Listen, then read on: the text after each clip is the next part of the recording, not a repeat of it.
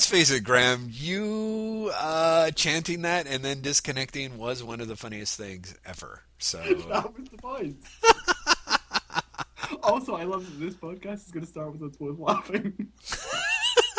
There's no introduction. There's just both of us laughing. Just laughter. Yep. Unless I, unless I, well, no, I won't even try and sink something in. Who am I fooling? Uh, you, should, you should actually, honestly, just start th- with this, mm-hmm. and then like have a break, and then you can do the music and oh. introduction, and then go. That's what you should do. Ah, you trickster, you. I mean, who am I to say no? Hello, I'm Jeff Lester, and welcome to Wait What? A comics podcast for the Savage Critics website. In our third and final installment for episode 17, it's the Superman vs. Muhammad Ali of comic podcasts as Graeme McMillan and I go head to head on The Return of Bruce Wayne number 6 and Batman and Robin the Boy Wonder issue 16. No quarters asked, and none is given in this epic hour long thrashing out of the particulars. And of course, by the time I've mixed this and posted it, yet another Grant Morrison Batman comic has appeared, threatening to keep the cycle running in perpetuity. We hope you enjoy, and thanks for listening. It's yeah. like I'm an audio engineer.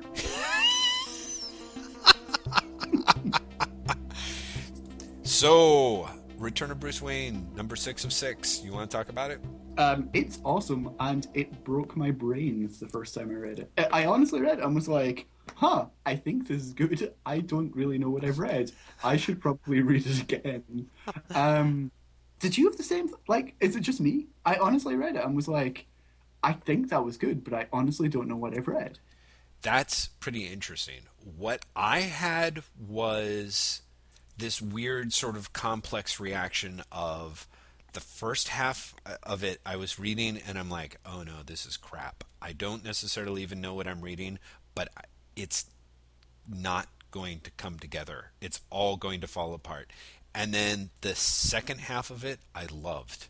Um, and so I kind of walk away going, there there is so much to think about in the second half of that book, especially. I guess the first half, but the first half is in a way that I don't like thinking about books for me, where it's like I don't like thinking. Yeah, exactly. That's the way it's going to make. That's the kind of rube I'm going to come out feeling. No, because again, to me, a little bit like Iron Man Two. Wait, wait, where's the where's the cutoff point for you then? Where where does where does it stop? Uh, da, da, da, where does the good stuff start? Um, that is a good point. For me, the good stuff starts explicitly, very much at the point where, um, where Red Robin starts talking to him. Um, God, I can't believe that I'm I'm blocking on on his name. Tim. When Tim starts talking yeah. to to Bruce, that's when things start to get a little bit better. I'm not even necessarily sure that I'm going with it, but then actually once Wonder Woman steps in, things So like, so once it becomes less of a Batman is fighting with Justice League. Well, yeah, when because there's some really bad storytelling choices. Again, uh, the... See, I I find especially with the last couple of issues of Return of Bruce Wayne, um, that the art has had a massive impact on how I take the story. First of all, and I have to do a review to get past that. Right. I, yeah. I think Lee Garbett is. I think this is a horrible thing. I think Lee Garbett with a different inker would mm-hmm. be, look a lot better. I think the inks did not serve his work well at all. And I'm not even saying that as in, and I've seen him inked by so and so, and I think they're great. I just think the Walden Wong in this case, I think Walden Wong is not a good inker. I, I'm just, I'm sorry, Walden, but I've never seen him do favors for a penciler. Interesting. Um, but I think that his, I think that he was not up to what the writing needed for this issue. I think, I think that his work was perfectly serviceable, but especially when he gets into the very invisible esque, like time is breaking and here's all the panels, which I have to admit I'm now getting really bored of in Morrison's work. Of course. Um, I I think it I think it falls apart, and I think it just shows him up to be a journeyman artist as opposed to a, a great artist. You know what? Honestly, and this is my problem. This is where I kind of thought it was serviceable from an art way. I actually kind of liked seeing uh, an artist that's a little more mainstream, try and tackle the the more Grant Morrison-y aspects of it. for me, the problem was storytelling. I uh, the the comparison I was I realize is it reminds me a lot in that sense of Iron Man two, and maybe it's part where I'm not being attentive, but like the whole like Batman's like stolen the time bubble, and then everyone's like trapped in this other bubble that they think is the force field that they're punching their way out of. That's the new the new time machine that's See, been built for them. No, I no, no, no. genuinely love that. I concept. liked it retroactively when I figured out what was going on. Through the process of it, it didn't make a lot of sense to me. I thought that the, you know, starting it with Bruce Wayne showing up and smoldering and talking to the archivists, um, and then of course you've got you've got you literally have a jump of a page where it's like they show up and you do not see you don't see Batman take the time bubble. It's like just kind of neatly let out of there. You see them leave the time bubble. You don't even see Batman in the same thing as the time bubble. But then Yeah, you but you make see- the jump to him and Red Robin and the other side. I just thought that, That, was see, that's really not a problem for me because we've seen Batman take the time bubble four issues ago. Yeah. Um, again, I kind of feel like that might work a little bit better as as a trade thing, but I kind of thought that that was a storytelling hindrance in the I story. that that's fascinating because I I like that. I like that you didn't see that and you had to put it together. Yeah, I was not happy with all the stuff that I had to put together while it was going on in order to make Again, everything just sense. don't like thinking. I- that's See, it. I, that don't- I my problem. I don't think it's the same as Iron Man 2 because you have, if you have been reading the story, and I think by the sixth issue of six, there is a fair bet that you have been. You have seen that happen. It's not that he's expecting you to fill in something that you've not seen. He's just presenting the information in a different order, and I, I'm I'm completely fine with that, and in fact in favor of that. Uh, I, yeah. I think it's, it's very different from Iron Man 2. Well, I'm not. I'm not a fan. Not not a Uh, fan. I'm not a fan of the fact that the the Batman's new suit um, is there's not a really clear line between what part of it is the um, what the archivists have given Well, him and what that- part of it that- is the hyperfauna infestation. That's why I had to reread it because I was like, you know, what is what? And I think it's that there is no clear crossover. The archives gives them everything, thinking that's it, but it's already been infected, and it slowly becomes more of the hyper adapter yeah, to the point where at the end it is essentially just a hyper adapter, and that's why he has to take it off. yeah, uh, yeah. But, but again, that that is not clear. And I, I don't think I think that's a storytelling um, problem insofar as I think the writing lets it down. I don't think like anything in the art could have helped with that. Well, I Uh, agree. I, I think there's not enough scenes in the book, in the first half of the book, because it's so, so super compressed. He's got so much on his plate. And so, yeah, the first half of him fighting the Justice League, I just thought was kind of all over the, all over the map.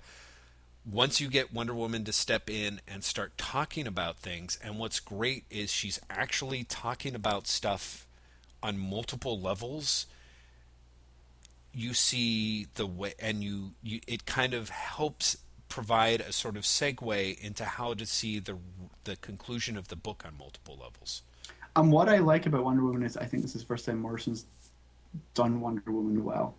mm-hmm. I, think it's the first time Morrison has provided a Wonder Woman who is not who does something that Superman doesn't. I guess, yes um, which I thought like I'd I'd be interested to see more Morrison Wonder Woman after this, which I don't think I ever would have thought myself I'd say after like what he'd done with her in Final Crisis and Justice League. right right Um, exactly because i don't think he of course he was writing her the same way this is a way that he's he's kindly figured out finally figured out a way to tell stories about Wonder Woman or to have a hook for Wonder Woman that makes sense in the Grant Morrison way of doing things. And what's really interesting is I think the way that Wonder Woman came over um, showed that she's a better character, a better vehicle for the type of stories he wants to tell about superheroes than any other DC character because she more naturally goes into the realm of myth. Right. Right. Do you know what I mean? Like I feel as much as I'm enjoying what Morrison's doing with Batman, I feel that the more he tries to push it towards like this is myth, very self-importantly, um, I kind of want to shy away from it. I want to be able to draw that for myself as opposed to having characters tell me every two pages that this is myth. Well, the thing. Do you know that- what I mean? Yes, uh, I I do. and I um, feel that with Wonder Woman, you can do that more easily because Wonder Woman is literally a creature of myth. Right.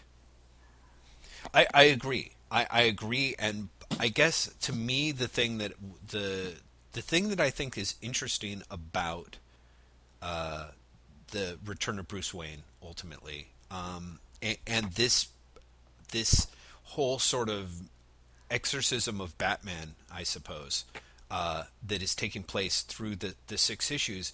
In a way, it's like Superman Beyond, uh, the the Final Crisis tie-in, where Morrison figures out a way. He's he basically has constructed a story that is a, essentially a story that um, is a meta story at the same way, where the where it's not just you've got the story is the meta story um, rather the meta story is the story. You know what I mean? Like Yeah. it's not.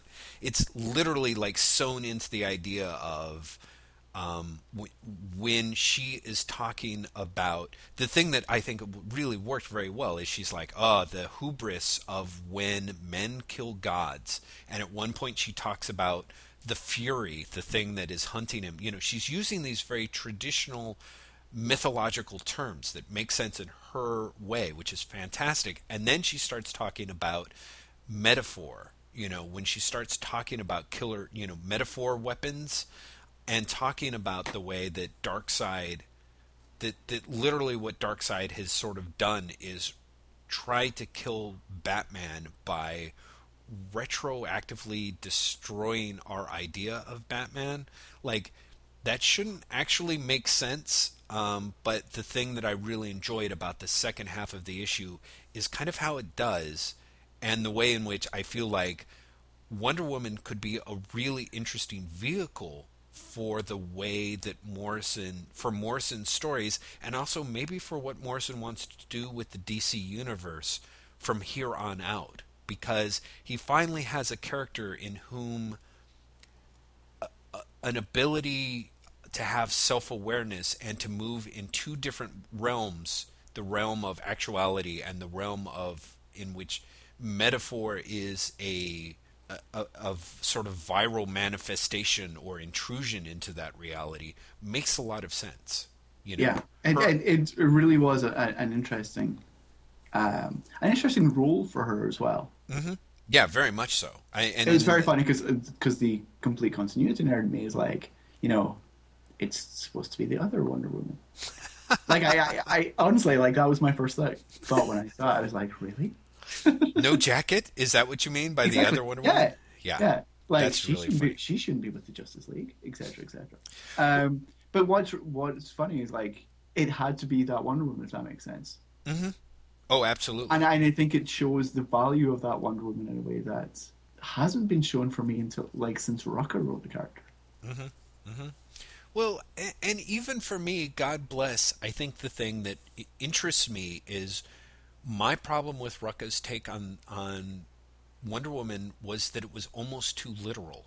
You know, what I like about Morrison is he's figured out a way in which the slippery nature of myth, in which it, it is about more than just what it's about, um, really suits this sort of conception of of of what we see in this issue of Return of Bruce Wayne, where she's somebody who inherently gets that. She understands what it means to have a to have to, to be comfortable in a world in which these weird un uh, incomprehensible intrusions into reality I, I guess I'm just repeating myself here. It's a very different take on her and it's a very different switch from I think anything that we've ever seen because again Rucka, I thought, did a great job with uh, here's like how I'm sewing together this character and mythology and the real world.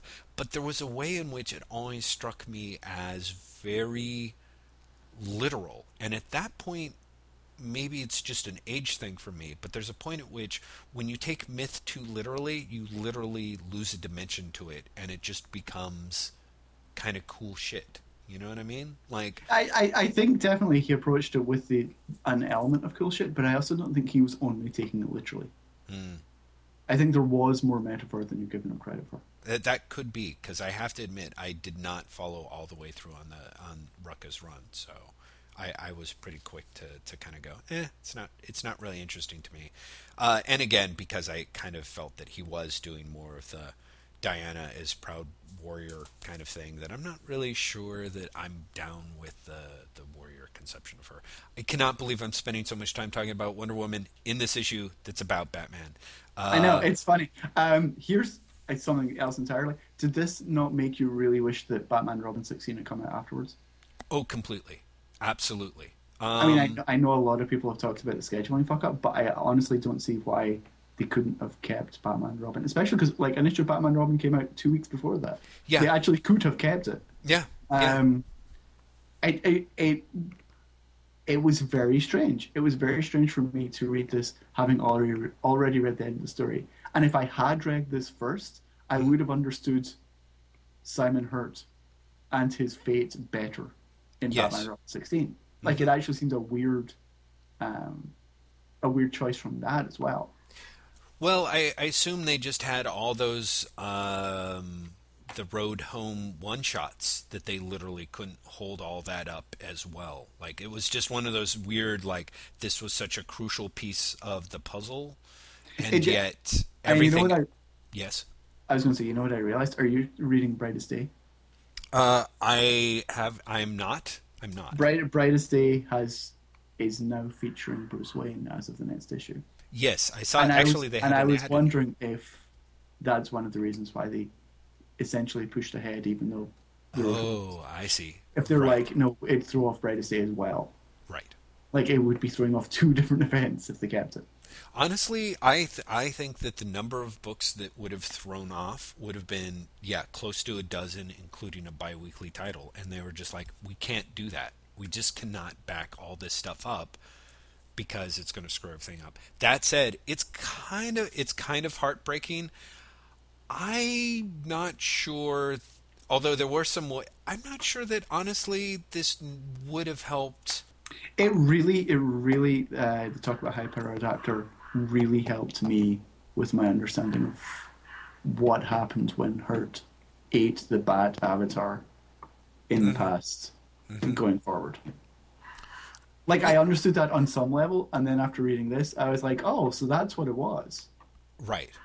Yeah, I think I, I think I didn't have a problem with that. My problem, uh, this is interesting because I was kind of hoping that I could talk about, uh, we could talk about this and Batman and Robin, uh, Boy Wonder sixteen, and sort of Batman Incorporated as they kind of all merge together. Because I have to say, the Simon Hurt character is um so frustrating for me. It's like in it's like rip and then in this run all over again. It's like the character spends you know all these months like posturing and maneuvering into position and then he just falls apart into nothing. This is I, I honestly felt with like 16 when he shows up and his big showdown with batman could not have felt like I was just like, oh right, there's really nothing to this character at all. Like, But I, I think that's the point. yeah, but Like, not- seriously, I, I think the point is mm-hmm. that Hurt is. Well, I, and this might be me misreading but, uh, the books. Mm-hmm. Hurt is, in some sense, a reincarnation of Darkseid. Darkseid is the idea of evil, and the mm-hmm. evil is scary as long as you give it power.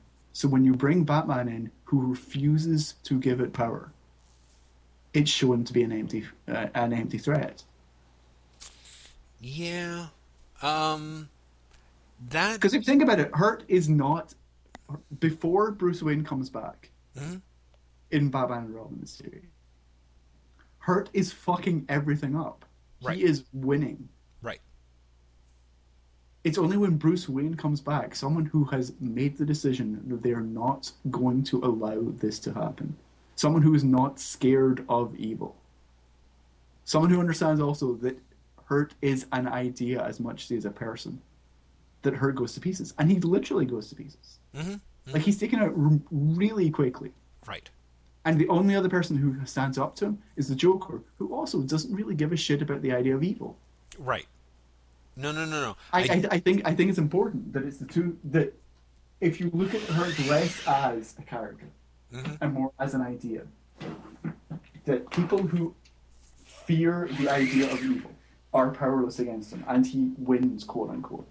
And it's only when the characters, it's only when characters who do not care about that idea or are not. yeah, um, no, I'm sorry. I it's it's I, I, that that sounds awesome on paper, but seriously, in the course of the of the issue, it just it doesn't hold up that way. It doesn't hold up in a way that, for example, the um, you know Bruce Bruce Wayne's little exorcism of the all over in the second half of Return of Bruce Wayne, even in, in as unbelievably abstract and fluid a way as it happens, I feel that it's happening. I feel that that is something that's validly being put on the table.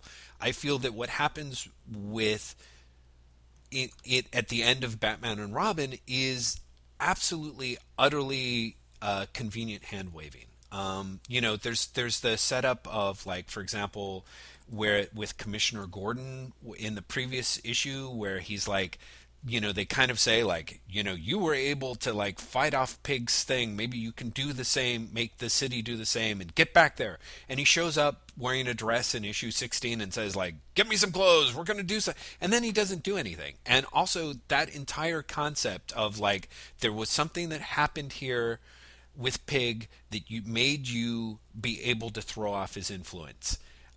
That never gets touched on again because I feel that No, it's, but it, but it's it's said in the dialogue. yeah, Graeme. No, it's it's- said in the dialogue as this as this one little convenient hand wavy thing. You're making it sound like if somebody steps forward and goes, "Wow, the power of the great googly moogly," you know No, what I mean? no, like, no, why no, not say I, use I know, the but I force mean, at like, that point? The, the whole thing about the addiction that theoretically addiction burned itself out, which is like a complete get out clause because they can't leave Gordon is like a transvestite junkie. But like, it's not for my mind. Like, that's a suspension of disbelief thing. Dude, And really, as a reader, I don't want to see him save the day. So I'm fine with him being like, I'm taking uh. charge and then doing nothing because he can do the cleanup because I want to see the main characters of the book. Yeah, but they they okay. It normally in what people would think of is like traditional superhero comics. His ability to cast things off would have been the key to Damian and Dick figuring out how to defeat Professor Pig. Maybe it's a little too cliche for you kids these days, Graeme. what to have things really? like I'm getting make that voice? sense I'm and well, that voice. because really, I, I I'm joking, but I'm but there's also You're kind of a level joking. of I, I no. I'm totally You're- joking. You're I'm joking in quotation marks. I, I'm I'm joking in the sense of I'm making fun of how the, how old this makes me sound, but I do but I do have this thing of like Graeme. There's other ways that these things could have been handled. You're you're you're giving you're giving Morrison too much of the benefit of the doubt in some No, crucial places. Here's thing: I am, but I'm also so used to Morrison screwing up his own climaxes that I'm also just relieved that it's touched on in a line of dialogue, as opposed to after the fact someone said, "Oh, it's a really good thing that didn't end up the way it could have."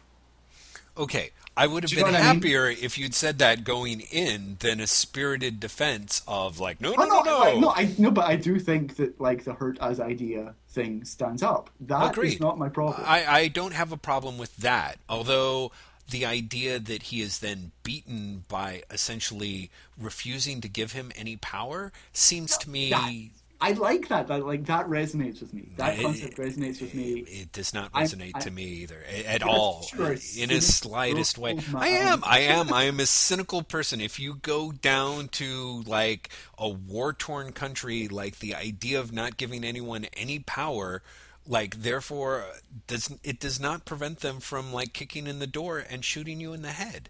And so there's to me there is a like- kind of level. Also, there's all these Like, other I, I agree with you, but at the same time, it's a comic, and it's a comic where they talk very clearly about ideas and the power of ideas. A- I, agreed. I think to I think to say, like you have been doing, sir, Mm-hmm. that you love that that there is an acknowledgement of the idea and the metaphor and Mm-hmm. the connection with the larger myth, and to then complain that he's trying to do something with that on a plot level. Yeah, it's a bit.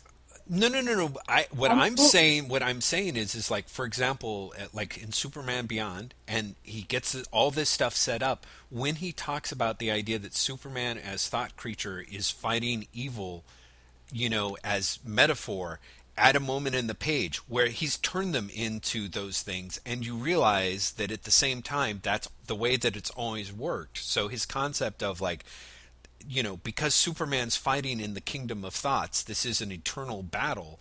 Um, he's riffing on both the platonic sense of it, and he's also literally talking about what's happening in the story.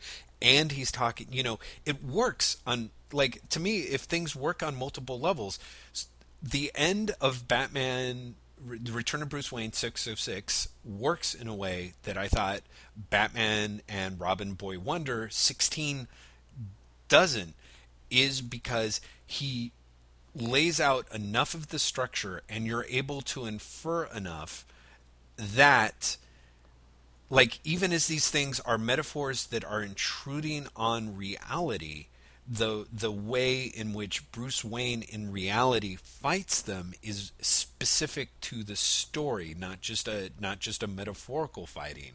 Whereas in Batman and Robin like like Dick Grayson Damian Commissioner Gordon all of those people are fighting hurt as hurt. And yet there's a way in which they cannot beat him for reasons that aren't necessarily as clear and as I feel it is in this particular mini series where it's it's Batman versus the the hyper adapter. Like I, I, I think there's something that may be happening, and I might be misunderstanding what you're saying. But I Uh-huh. think where I can make, uh, where I can have faith and you can't, Mhm. is that I consider Return of Bruce Wayne and Batman and Robin to be the same thing, and so I do not have the problem that the ideological underpinnings that make me give a freer pass to Batman and Robin are set up in another comic that I think you do. yeah, Because I, I, I think at least part of what you're saying is that Batman and Robin doesn't work on its own rules. It works on the rules of something else. It doesn't give enough information to understand the metaphorical metaphorical aspects if you go along with my reading of it. Yes, uh, that's that's that's. I guess that's part of it. I guess the the difference to me also is the the metaphor is could not be made more clear in Return to Bruce Wayne, and maybe this is it. Maybe it's again that like I I- don't like to think. Um, No, I, I don't even I- think it's a but like thing. I think that the metaphor can't be made more clear in Return of Bruce Wayne because it's literally in the text. Like what Exactly. pretty much says, here it is. Whereas I don't think the metaphor is even addressed in Batman and Robin. right. And I think I make the leap because I've read Return of Bruce Wayne. Do you know what I mean? Like Mm-hmm. it's it's so that, that I, for example, if you'd asked me about Batman and Robin last week before Before I read Return of Bruce Wayne, I don't know if I'd had the same reaction. well, we are certainly contentious. No, because I I get that, but I, I don't- Also, you're wrong. Well, no, no, no, no, no. I, I- I do think that there is. Um, I, I think for me, like, there's kind of. Uh, yeah, I, I admit it. I am enough of a traditionalist where if the idea is is that the thing that you are facing is ultimately empty, um, which is something that's put forward in like I don't know something is uh, I guess like Stephen King's It, for example. Like those things are addressed explicitly enough, um, but otherwise it gets down to sort of a, a big case of like no no no you're going to have to trust me on this one. And i Yeah, do but at the think that time- people engender a lot of trust and goodwill. I, I, I can see like reading the annotations or hearing your argument a way in which it makes sense. I just feel that it is unearned in a way by the text that that is that I, I think has to be you kind of have to hold the the writer on the hook for that. Um, No, I, I think I think that's definitely a, an arguably more sensible reaction than mine. well, no, because I, I think that you know the great thing is is by your reaction you end up having a lot more enjoyment. and I also feel generally the the rule of thumb is is I get the sense looking at the reactions of people uh, throughout that they were very um, in, they enjoyed it. They were generally thought that it was very satisfying. But this is one of my problems of like I feel like when I read the mindless ones, for example, I think those people are all absolutely so unbelievably intelligent and insightful and way, way, way more knowledgeable th- than I am on so much stuff. And yet, at a realm, I also feel that they're making some some drastic mistake, which is the um, you know the whole class. It's it's the the the creative equivalent of like you know, hey everybody, I'm having so much fun whitewashing this fence. You know what I mean? Like the like all of a sudden everyone's jumping in and doing all of the work. And I feel that there is a point where obviously the more rewarding a work is or can be is is tied to how much work the the the reader does um, in terms of participating in it and co-creating it. There's also times where I think if you're not careful, it ends up you end up with a completely different set of shoddy work and bad art that's separate from the shoddy work and bad art that you get when the writer gives the the reader absolutely nothing to do where the creator does it all and lays it out on a platter for you. Somewhere in between the two is i think the the sweet spot. But i just feel like everyone's much quicker to sort of dash off into the light when um, when there's like a very clever person there who's very smart, um, who is maybe not able to pull off everything that they're going with at that point it becomes that level of like well you know somebody like you said like i'm able to give morrison the benefit of the doubt when he pulls off 80% of what he's trying for. And other people are you know willing to do that if he can pull off 60% of what he's you know shooting for. Wherever i'm at in the zone it's at this level that kind of trips me up because the first part of return of bruce wayne i didn't like the second half i really did like interestingly enough, to me, the big difference was I could really like it, even though I didn't necessarily agree with it. Um, so here's a question for you that I, I okay. to ask that hopefully isn't just uh, um, me talking in a, a, mean voice at you. What would be hilarious is if this question has nothing to do with Batman and Robin. Yeah, exactly. do you um, like spaghetti? Do I look balder to you? than okay, six what? months ago, or is it? Because I can't tell. Um, no, no, no. Do you feel? And maybe you'll disagree with me, but I get the sense that the second half of Return of Bruce Wayne is Bruce. You you get that delightful little scattershot panels of, you know, world upside down, thought, sacrifice, pow, think, blam. This. Mm deconstruction of Batman that's really unbelievably charming, and then the reassembly of him, I suppose, um, in which he sort of exercises the hyper adapter, um, rejects it, and and recreates himself. Like Batman must die, and he literally there's that amazing shot of him, his recreation of himself uh, when he's summoning the all over. Eh, sort of A, do you think that's what's happening in that part of the book? And B, doesn't it seem weird that there's kind of a lack of crime in Batman in, in Batman's recreation, I suppose?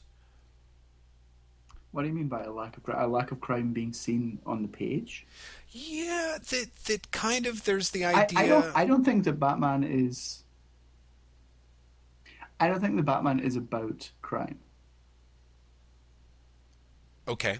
And so it doesn't actually bother me. Like I, I think he's about a crime, but I think it's not about the crime as a crime. It's about the crime as a tragedy. If you can see a distinction.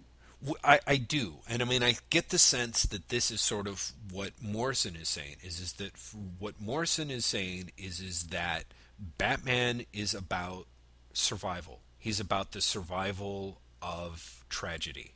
Yes, and that, and that and that on some level, mm-hmm.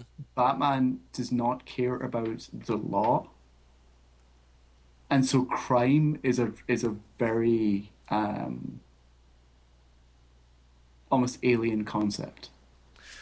Uh, well, and not just the law, but I guess the idea of that Batman is a survivor of tragedy. You see what I? Mean? But he's not. To me, I would I would define Batman as a survivor of a tragic crime. You know what I mean? Like I see Batman as inherently a crime fighter, and it seems to me that by the end of this, Morrison has very explicitly set Batman up as a fighter of evil. You know what I'm saying? Like, yeah, but um, I think he does that by the end of Return of Bruce Wayne, and I think by the end of Batman and Robin, he's flipped again. Interesting. Because the end of Return of uh, the end of um, well, that's not true. I think by the end of Return of Bruce Wayne, mm-hmm. Batman is a fighter of evil because Batman is working on the mythic level. Mm-hmm. I think by the end of Batman and Robin, Batman has, I don't want to say defeated evil, mm-hmm. but he has ended with evil for now, and he explicitly says that he's going to tackle crime.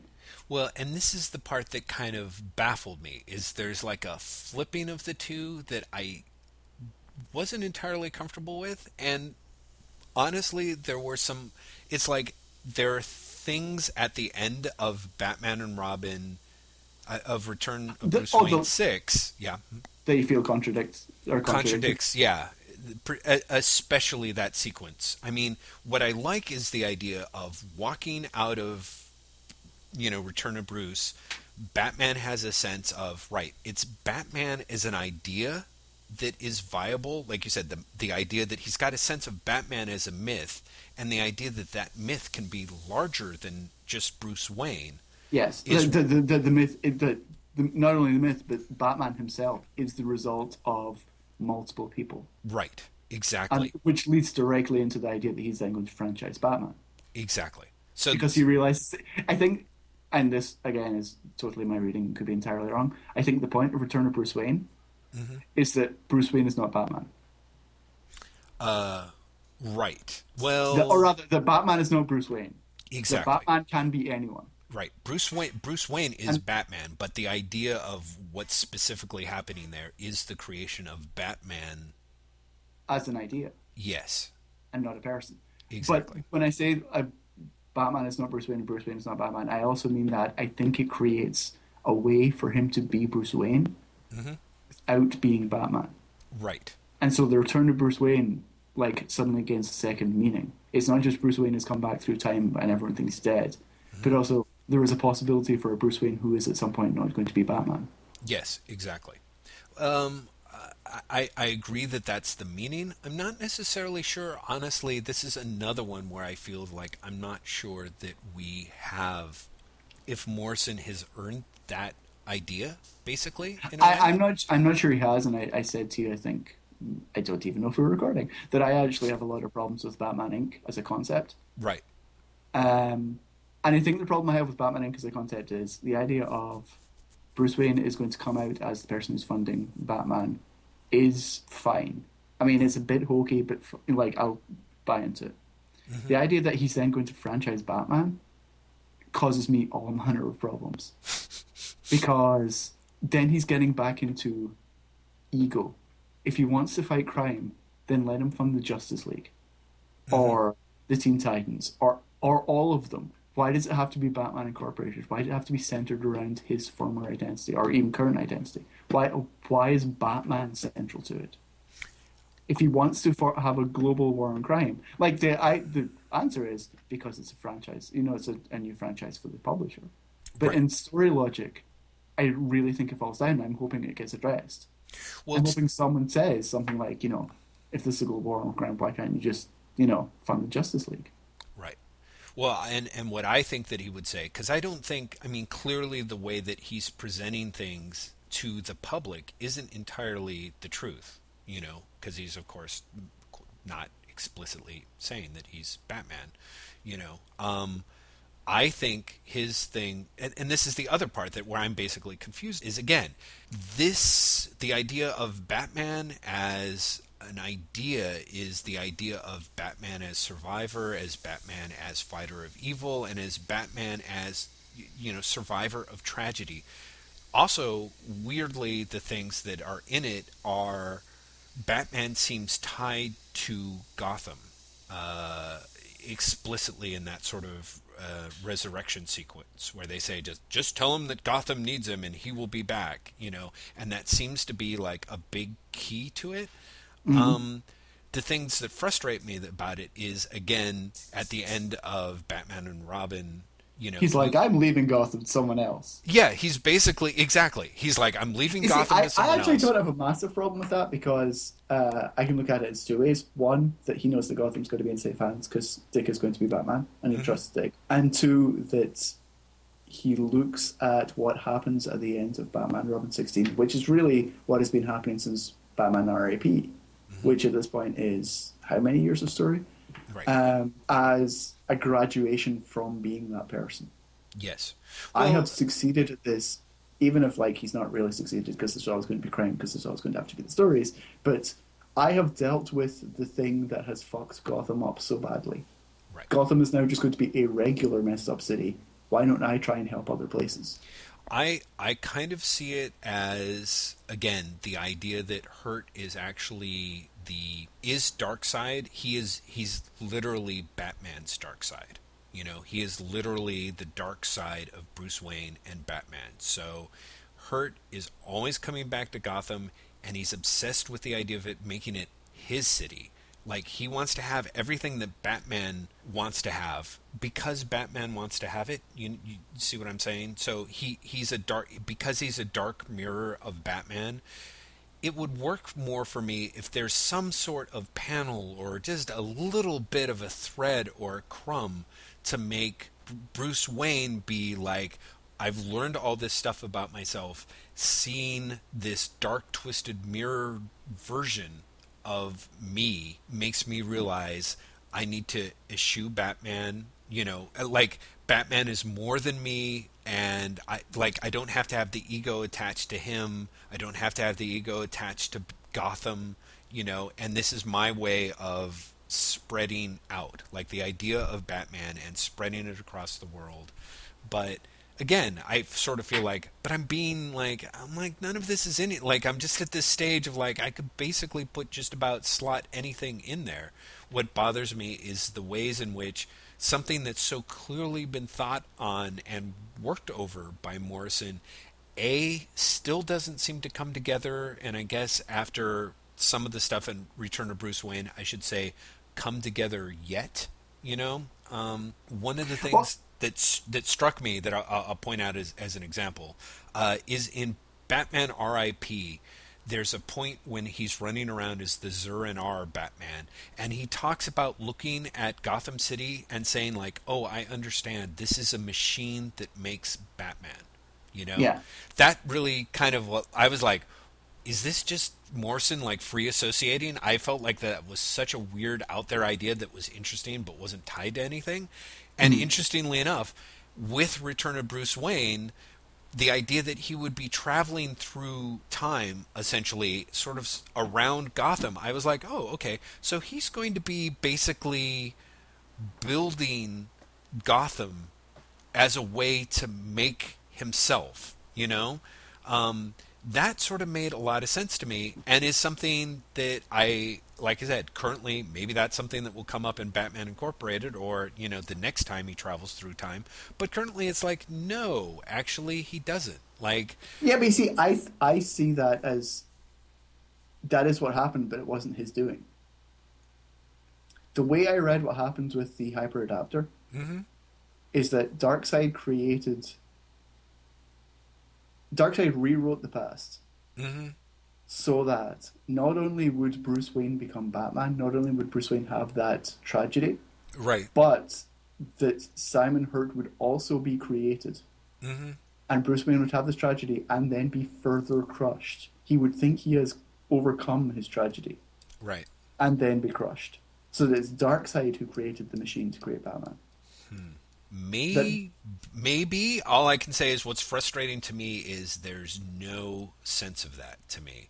Uh, you know, the, the, other thing is like the problem with that is it's entirely a reading as opposed to the reading. It's so open to interpretation that it might not actually be there. Well, sure, because I think there's not enough really to go on. I mean, one of the things that's kind of frustrating about Return of Bruce Wayne for me is both the hyper adapter and uh, Thomas and Bruce Wayne are all kind of equally lost in time. There's no real sense that anyone's manipulating anything, which I guess is fine. Maybe that's supposed to be the point. But ultimately, what came out of it was kind of an idea of like every point that like Batman has no, like Bruce Wayne has no sense of who he is, everything that establishes who he is is him as Batman, I guess. So in a way, by the time you get to the idea of the return of Bruce Wayne, the idea that Bruce Wayne is returned, I'm like,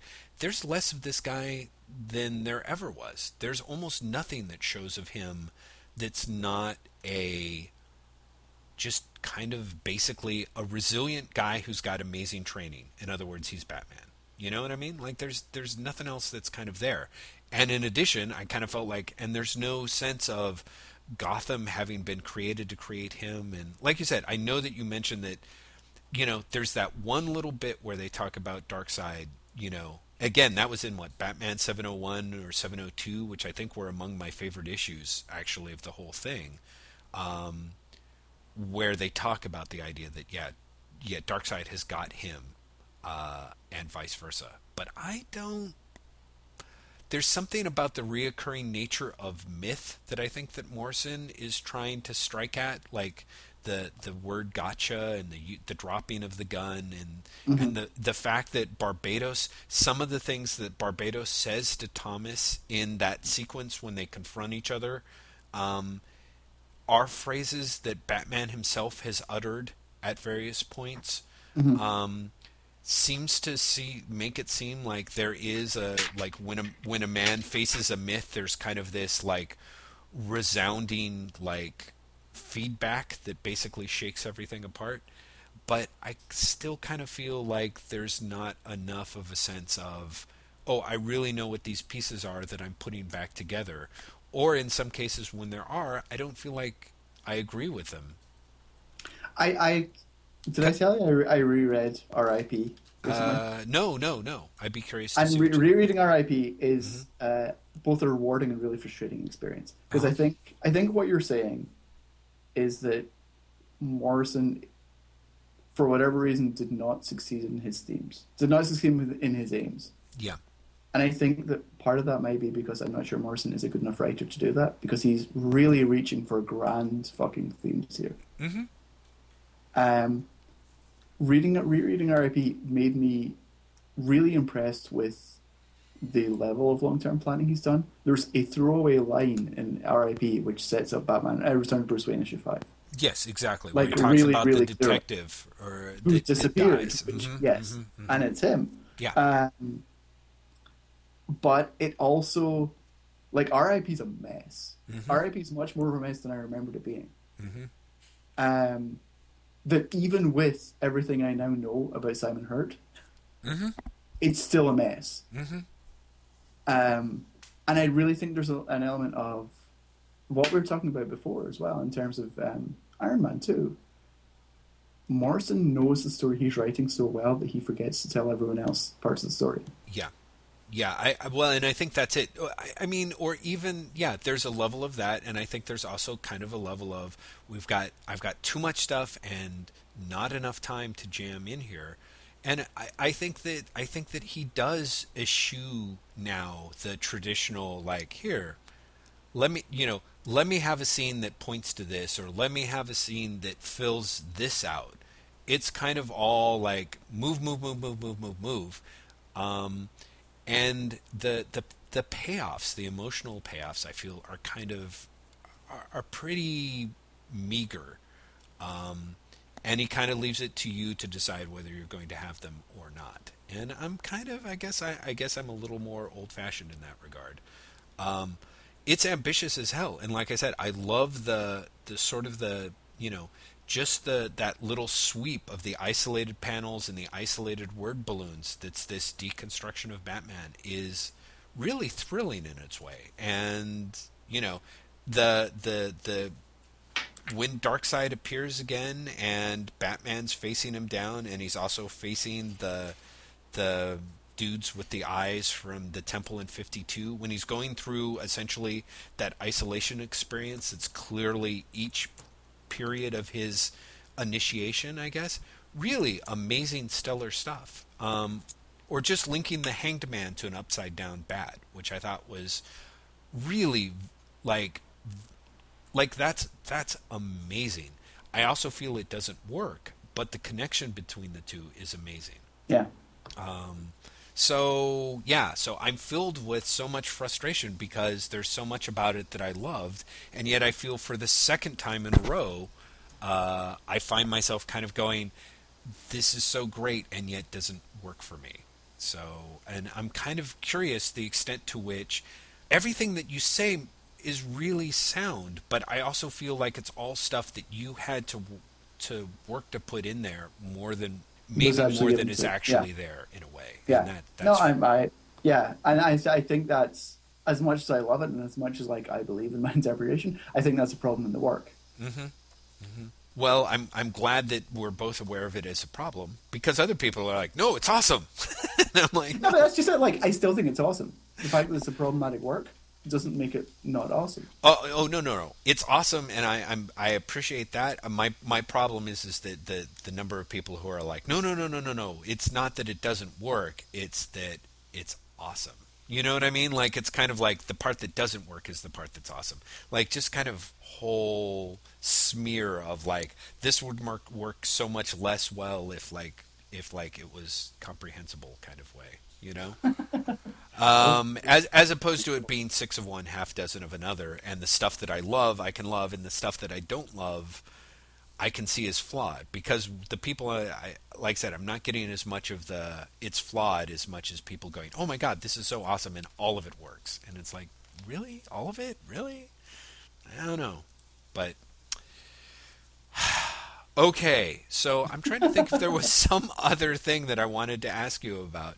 So your problem with Batman Incorporated is It's just that I think it's too, and this is ridiculous considering everything, but I think it's too in, it's too in service of let's have a new Batman comic as opposed to the story logic. I think the story logic does not actually track.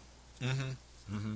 Right. Well, I think I think we're we're in the same place on that, and I uh, obviously are, are disquieted in different ways. Um, Knight and Squire. Can we talk about that? Can we talk about other comics? Can we do that, Graeme? Okay, but let's do it quickly because I am going to have to get off the phone really soon. I know. Well, see, this is it. We're just short of an hour, so we can actually wrap this son of a bitch okay, up. like like let's do like seven minutes. Knight and Squire. I actually haven't finished the second issue yet. Interesting. Wow. I, I have real problems with Knight and Squire, and I'm not entirely sure why. My problems with it are, I think the art falls apart. It fell Yes, apart in the both art- issues. The art is definitely a problem, but I Mm-hmm. don't think it's just the art. Interesting.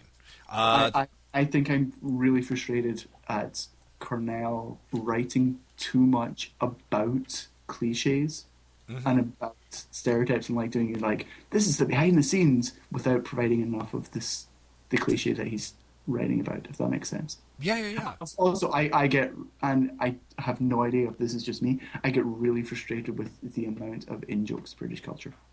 Mm-hmm. It seems far too. And here's another reference, and here's another reference, and here's another reference, uh, to the detriment of the story itself. Right. Well, and it could be because he's planning on the majority of that flying over most people's heads. Yeah, it really could be. It could be out to I'm, other people. I'm getting too much. But um, Yeah. but I mean, even like the, at the start of this issue, we were talking about next time I want to talk to the organ grinder, not the monkey. It's just I don't know. It really annoyed me as a joke. Really? Yeah, it really did. I was like, honestly, that's what you're doing. What the idea that it's the monkey, not the organ grinder, or is there some No, other the, the idea that he did the he had a monkey saying, "Don't you know who this is? This is the organ grinder," which Right. is the joke, and that he then felt the need to go, "This is what I'm making a reference to." Do you get it now? Right. Right.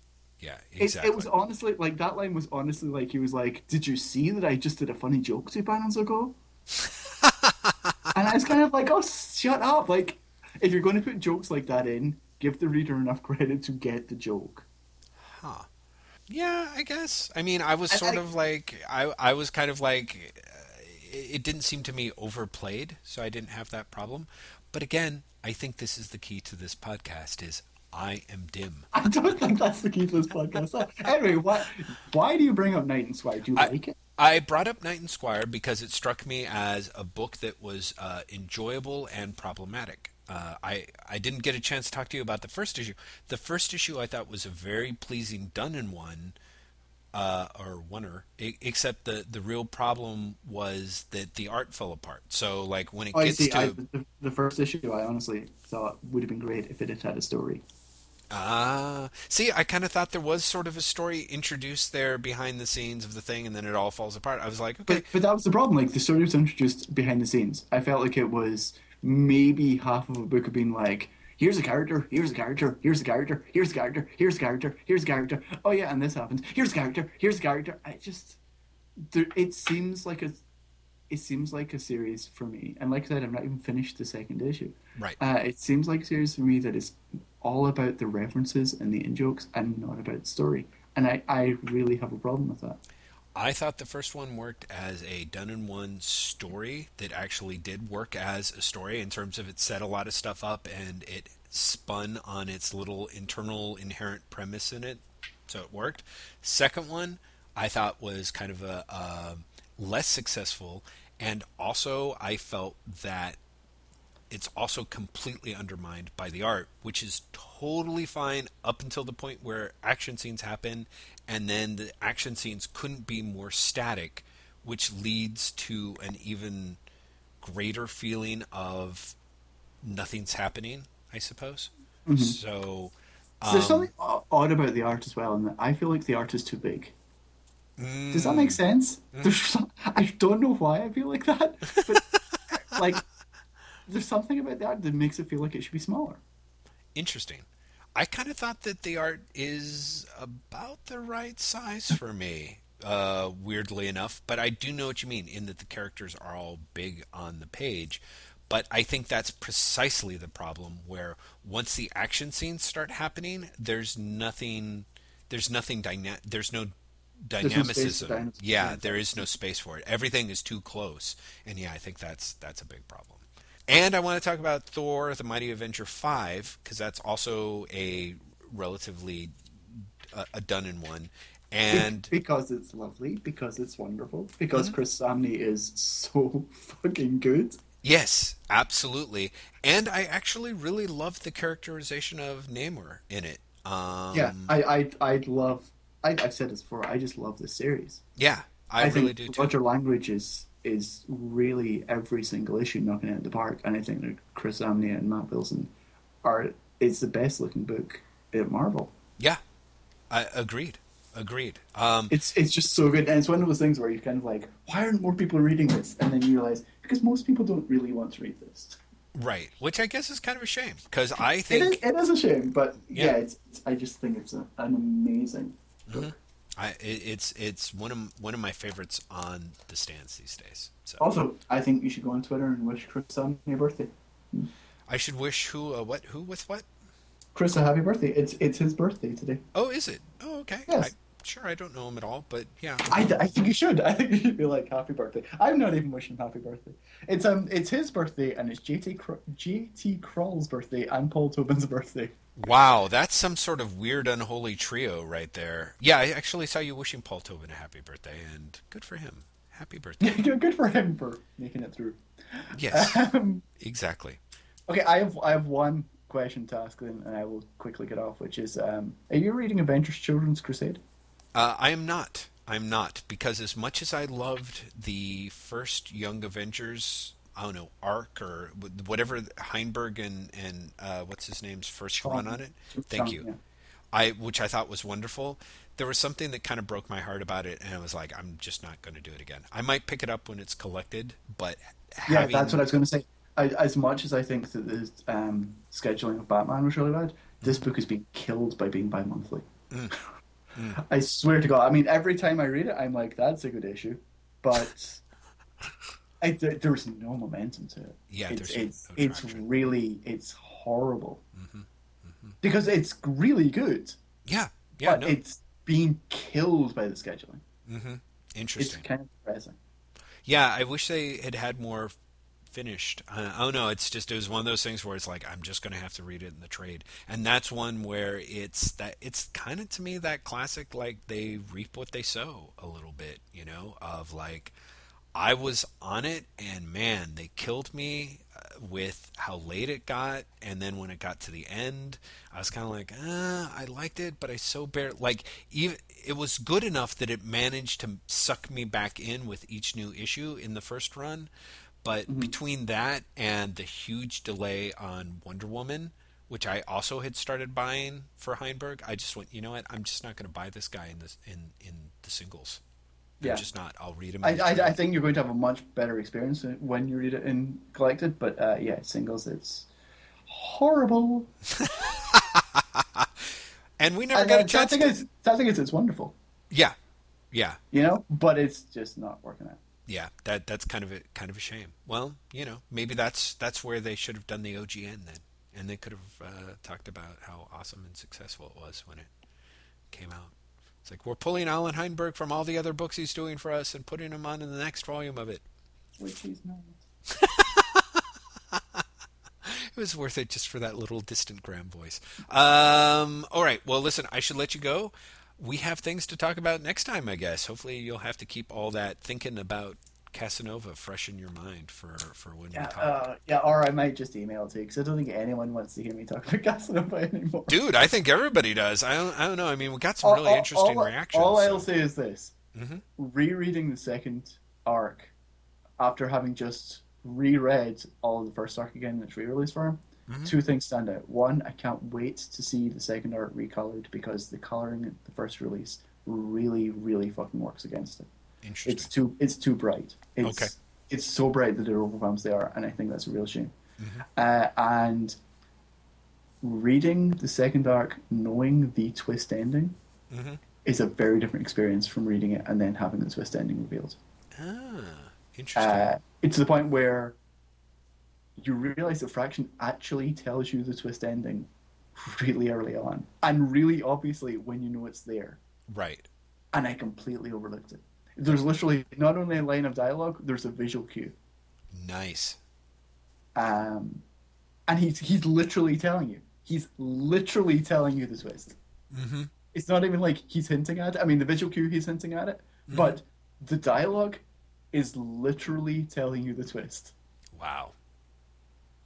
Um, I, I'm should I tell you? You can edit it out. You've read it, right? Uh, I I have not edited. I I do not tell me. Let's put it that Okay. way. Maybe I should dig up those issues uh, and read them since I'm well on my way through finishing the first trade. Okay. Yes. And and you'll when you get to the line, you know exactly what I'm talking about.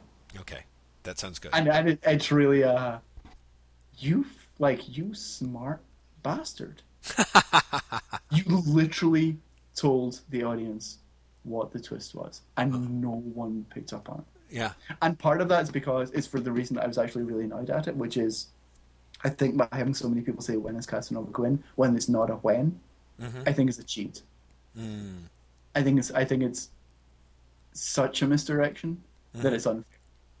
Interesting. Um, but rereading it knowing what's actually going on Mhm. Is a much better experience. Huh. Um, and I, I like I'm really happy about that because when I read the uh, the Stark Resilient Iron Man, I was really just like, oh my god, this is the guy I once thought was awesome. Right. Um, and then I I reread Casanova and I was like, oh, this is why I thought he was awesome. Right. Yeah. No. This is this uh, that's really good to hear. I um. It's it's a shame I will have to edit all this stuff out in a way because of course now I'm like I don't even know where to end now. Like normally I just Wait, why, cut to us why do you have to? Why do you have to edit this out? You can Do I? This, Really? I can't leave. I can leave that in. I feel like well, that's I've not, I've not, I've not said what the line of dialogue is. I'm not spoiling it for anyone. Oh, okay. Well, then uh, All, I'll leave it in. all, I, all, yeah, all I'm saying is there is a line in Casanova Gula, which I guess will be in the first issue of the reprint when it comes out. now I- you're I- being a little too. Isn't Oh, that no, a little no, no, no, seriously. People who have read it will be like, I know exactly what you're talking about. Or Right. rather, people who have reread it will know I'm exactly what I know exactly what you're talking about. But if you're reading it for the first time, you will have no fucking idea. Interesting. Interesting. Well, that's great. I because it, it really did make me think, oh, this is really smart. I also realized when we were reading that um, I think one of the reasons I felt I really disliked, well, I didn't even really dislike Gula, but the ending of Gula, I really disturbed me was it was such a, I don't say a downer in a way that Luxuria wasn't, because I think Luxuria is actually a, a massive downer as well. yes. Um, but it's such a different. It's it's almost like a hopeless downer, if that makes sense. I think that when Casanova gets emotional in the first arc, there's still an element of things are going to be okay, Yeah, definitely. and that I think Gula really isn't. I think Gula is literally just incredibly depressing, uh, right up until the last page Interesting. uh, because every I mean everything just goes wrong Mhm. in Gula repeatedly, and and nothing is as it seems. And when the truth is revealed, the truth is always worse. Right. Right. Um, I mean, it, it really is just utterly depressing. Um, and if Luxuria is in part about the possibility of escape and the possibility of, of bucking the system and of winning, Yes. I think Gula is about losing and the inevitability of losing. Interesting. um, and the distance between I think reading Gula, wanting it to have that upbeat downerism, for want of a better way of putting it, Right. and just approaching it as its own thing, really helped me with the reread. Interesting. I think when I didn't want it to to have a, uh, and in the end everything's going to be okay, really, Right. because because the last part of it is really grim. Mm-hmm. The last part of it is everything is fucked up. You know, he's facing the fact that everything is fucked up, and everyone is like, "Nope, not gonna forgive you. Everything's fucked. You tried to do the right thing. It got fucked up. Everything is fucked. Tough luck. That's what happens. Things get fucked up." Uh, and it's such a downer. It's so depressing up until the last page, and the last page could even be read as being depressing as well. Mm-hmm. But um, but I choose not to. I choose to think that like it, it's actually meant as as a, a sob towards optimism again. But Well- the, the, the the grimness of it really, really, really, I think, impacted my reading the first time in a way that I didn't expect. Interesting. Well, that's uh, that is good So to yes, know. reread, and you'll see what I'm talking about in both ways. And if you don't get the line, then once you've reread, email me and say I don't know what that line is, and I'll email it to you, and you'll be like, "Oh motherfuck!" it's it's so blatant that it actually stopped memory tracks when I was reading it. Well, that sounds um, something to look forward to. Part of me kind of wishes that like the last volume of Seaguy and the last volume of Casanova came out at the same time. You know, because Isn't Casanova got like another six series to run? uh, Casanova. Cas- yeah, is Casanova not like a seven book series? oh, is it? I Yeah. I, I sort of assumed it was a, a trilogy. So No, Casanova's working through the sins. Oh, right. Of course it is. So, wow. Well, that'll be interesting. Yeah, I was just thinking of the sort of the upbeat versus the downbeat, kind of, and how that worked out with the first and second miniseries of Seaguy, which were kind of turned on their head in a way. You know. You've just reminded me. Okay, I really do have to get off the phone, but I will say this to you very quickly, and you can cut this part out. Or Okay. in fact, no, leave it in. Um, at the party last week, um, Eric, I God, I've forgotten Eric's last name. Eric, whatever his last name is, who works at Portland Mercury and is an awesome guy, um, blew my mind by pointing out that Back to the Future and Indiana Jones are the same trilogy.